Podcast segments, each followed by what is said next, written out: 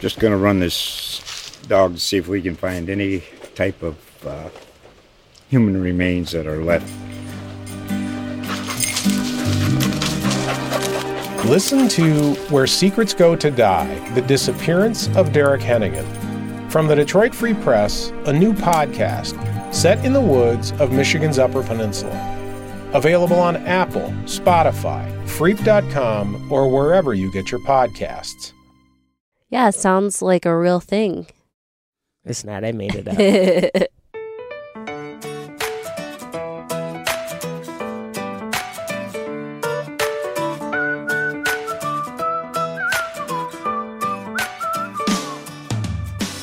Welcome to I Tell My Husband the News. I'm Shannon Ray Green, a journalist at U S A Today. Each week, I catch my husband up on all the stories he may have missed.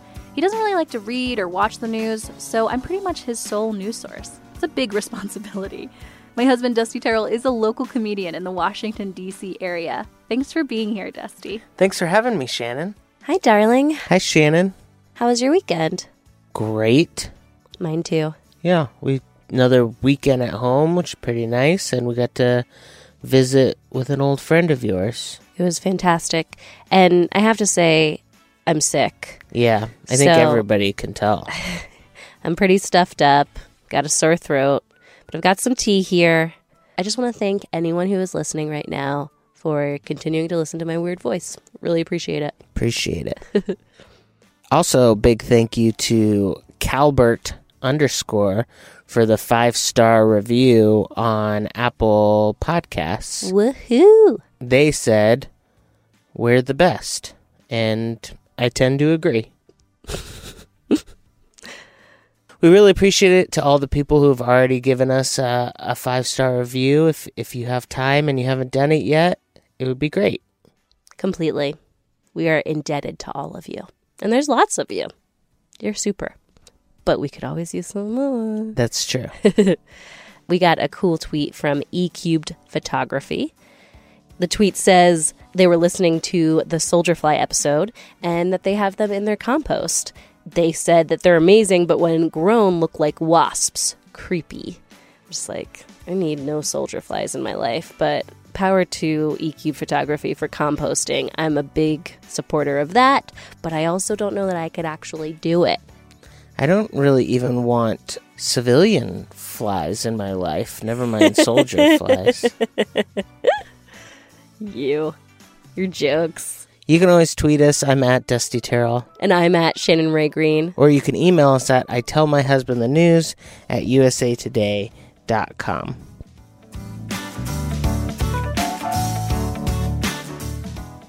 Horses dressed up like zebras for a study, and they may have liked it. How do you know if a horse likes something?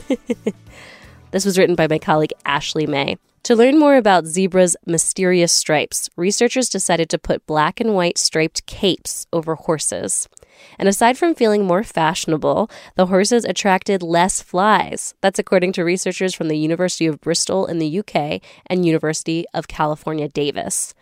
In a study published last Wednesday in the peer-reviewed journal PLOS One, researchers at a farm in Great Britain detail how flies land on captive zebras and horses dressed in black, white, and also black and white stripes. Three zebras and nine horses were observed for a total of about sixteen hours. Flies appeared just as attracted to naked horses as they were to zebras or horses wearing costumes, but Tim Caro of the University of California notes that flies hardly ever landed on stripes. So horses wearing black and white striped coats appeared to have a sort of insect repellent compared to animals wearing a solid color. Royal Society University research fellow Martin Howe said in a statement, quote, "Stripes may dazzle flies in some way once they are close enough to see them with their low-resolution eyes," unquote. Researchers note this effect was only observed in European flies, and flies might not behave the same in Africa.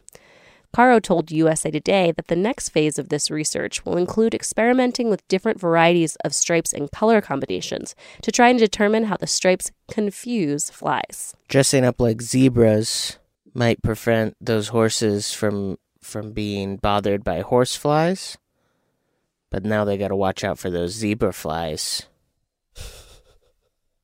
Let me tell you, those zebra flies are mean. I don't think that was included in the story.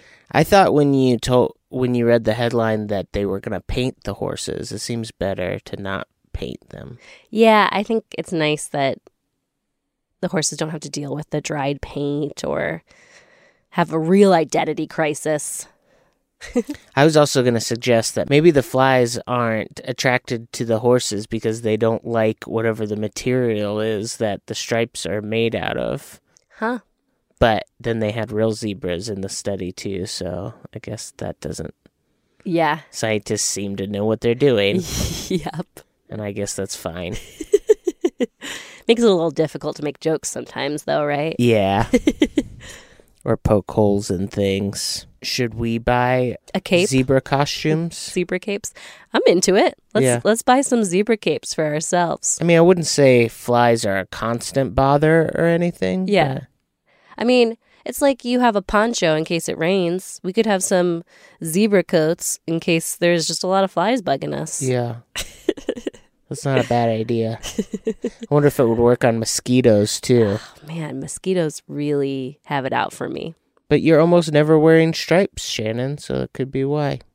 Could be. I think what's really important is just to cover up my skin. Mm, maybe. So if I just did that more often, maybe I'd be a little better off. But it's the summer. It's hot. Maybe we should just tattoo stripes all over your body. Uh, remember how you're worried that you're going to be painting stuff on horses? You're not worried about tattooing stripes onto your wife? Nah. People get tattoos all the time, Shannon. How bad could it be? I'm not going to get stripes tattooed on me. That's fair.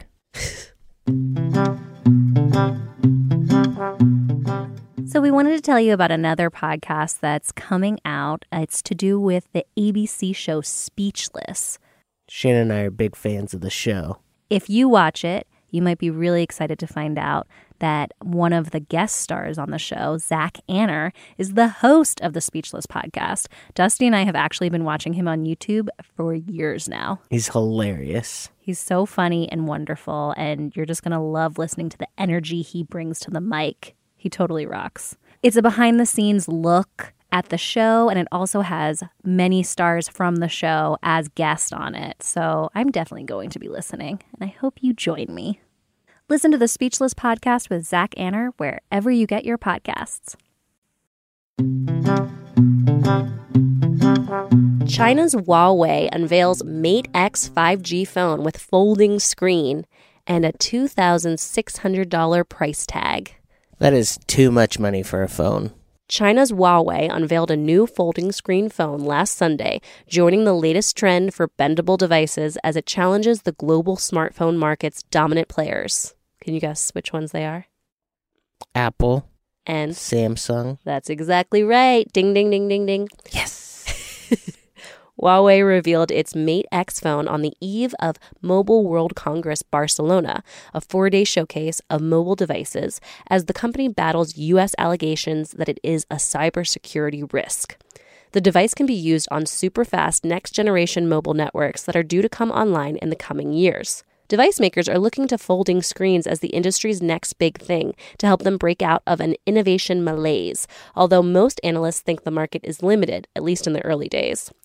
The Mate X is the answer to a question Huawei faced as it sought to satisfy smartphone users' demands for bigger screens and longer battery life.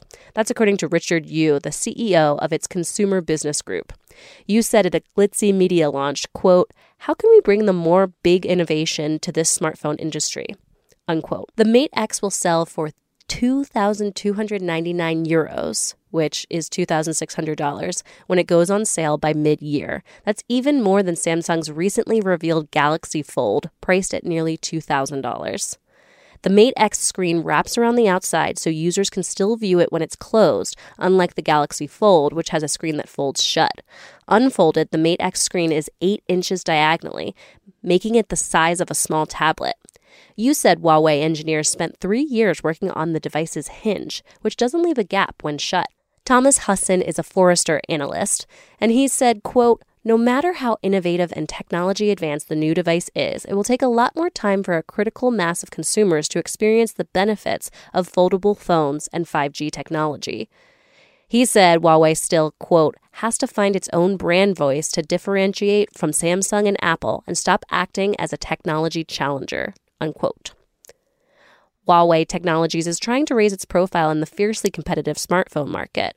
Almost everyone with a smartphone has heard of Apple and Samsung, the top device makers, and Google, the power behind Android's pervasive software. Huawei, a Chinese company with a name many people in the West don't know how to pronounce, wants to join the market's upper echelon. And it's getting close. Samsung was the number one smartphone seller for all of last year, followed by Apple, according to research firm International Data Corporation. Huawei came third, though in some quarters it took second place, I D C data showed. The company stealthily became an industry star by plowing into new markets, honing its technology, and developing a lineup of phones that offer affordable options for low-income households and luxury models that are siphoning upper-crust sales from Apple and Samsung in China and Europe. But Huawei's products are few and far between in the U S. The scarcity stems from long-running security concerns that the company could facilitate digital espionage on behalf of China's government. Washington has been lobbying European allies to keep its equipment out of new five G networks. The cloud over Huawei also includes U S criminal charges filed last month against the company and its chief financial officer, Meng Wanzhou, who U S prosecutors want to extradite from Canada. They accuse her of fraud and say the company stole trade secrets, including technology that mobile carrier T-Mobile used to test smartphones. Huawei is making its push at a time that both Samsung and Apple are struggling with declining smartphone sales amid a lull in industry innovation that is causing more consumers to hold onto the devices until they wear out instead of upgrading to the latest model as quickly as they once did. The company sells high-priced smartphones as well as an extensive range of cheaper models priced from two hundred dollars to six hundred dollars that offer a good camera and other features most consumers want, analysts said. But Huawei wouldn't be where it is today if it had been content focusing merely on China and other Asian markets. The company took a huge step forward several years ago when it began pouring millions into promoting its brand and building partnerships in major European markets, such as Germany, France, Britain, Spain, and Italy. Research firm Gartner estimates it now sells about thirteen percent of its phones in Europe. As for the U S, Huawei can only make so much headway as long as the government is casting the company as a cybervillain. That's what Gartner analyst Tuan Anh Nguyen was saying. He said, quote, brand building is a long-term exercise, but it's going to be especially difficult in the U S because of the way they have branded all of China. The barriers in the U S are just getting more difficult, unquote. I don't think I would ever trust buying a phone from China, Shannon. The only... Uh, smartphone company that I trust is this uh, this Russian company. That's where I get all my smartphones from. Oh yeah, it's uh, they're called Siberia. like I think Siberia. You're... Oh, I got it. Siberia. Oh, I got it. And um, I think you're pronouncing it wrong. I think maybe you're thinking of the country Siberia. You only trust Siberian phones. That's the name of the company. It's spelled. Uh. Like cyber tech. It's spelled C Y B E R I A. Yeah, sounds like a real thing. It's not. I made it up. Yeah, I don't know about these foldable phone technology. I'm not sure that this is necessary at all. I mean, I it's been a long time since I had a flip phone, and I don't feel like I need to go back. Do you know that I think there's an interest in the nostalgia of flip phones? But... yeah, I'm not sure why I would need a tablet that folds. Yeah, and I think it's true that you and I are holding on to these old smartphones as long as we can. I'll probably get one once the price uh, point comes down to about fifty bucks, and then I'd be interested. In a foldable smartphone? Yeah. So what is that, like, what do you think, ten years from now? Yeah. In twenty thirty. Oh, look at this. I bought a brand new, new to me smartphone for fifty bucks. I like the way you think. Yeah. Keeps our bills low. And last today, we've got the lightning-fast headline roundup. Does Dusty care about these stories in the slightest? Here we go. How states are pushing highway speeds past the limit. Yeah, I want to drive fast. Oscars. This potentially hot mess is must-see T V. Not for me. Four months later, mystery surrounds unclaimed one point five billion dollars lottery ticket. Is it ours? Where's what state did the ticket win in? Unfortunately, Greenville, South Carolina. Nah, that's not where we live. I do have a bad habit of buying lottery tickets and then never looking up. Yeah. But you just aren't going to win, so it's not really, it hasn't really cost me any money yet. So. But that one point five billion dollars, like, yeah, what is happening? Crazy. And it's South Carolina's first Mega Millions jackpot win. And this person just hasn't showed up. Did you know, Dusty, that on the U S A Today app, you can experience an augmented reality of some of the costumes from the Oscars Best Picture nominees? No, Shannon, I didn't know that. Well, it's really cool, Dusty. You should check it out because it's awesome. All you have to do is click on the story and then you just hold up your phone and the mannequin with the costume on just drops right in front of you, in a space right in front of you. And then you can move down to get close to the shoes. You can get close to all the different fabrics. It's cool. Wow. You know me, I'm a real costumes guy. I'm always talking about it's my favorite category, and I'm always talking about it. Well, there's movies like Black Panther, Bohemian Rhapsody, The Favorite, and more. Cool. Goose the Cat steals the spotlight in Captain Marvel. That just makes me want to see it more. Yeah. Tucson police poke fun at snow with a helpful video.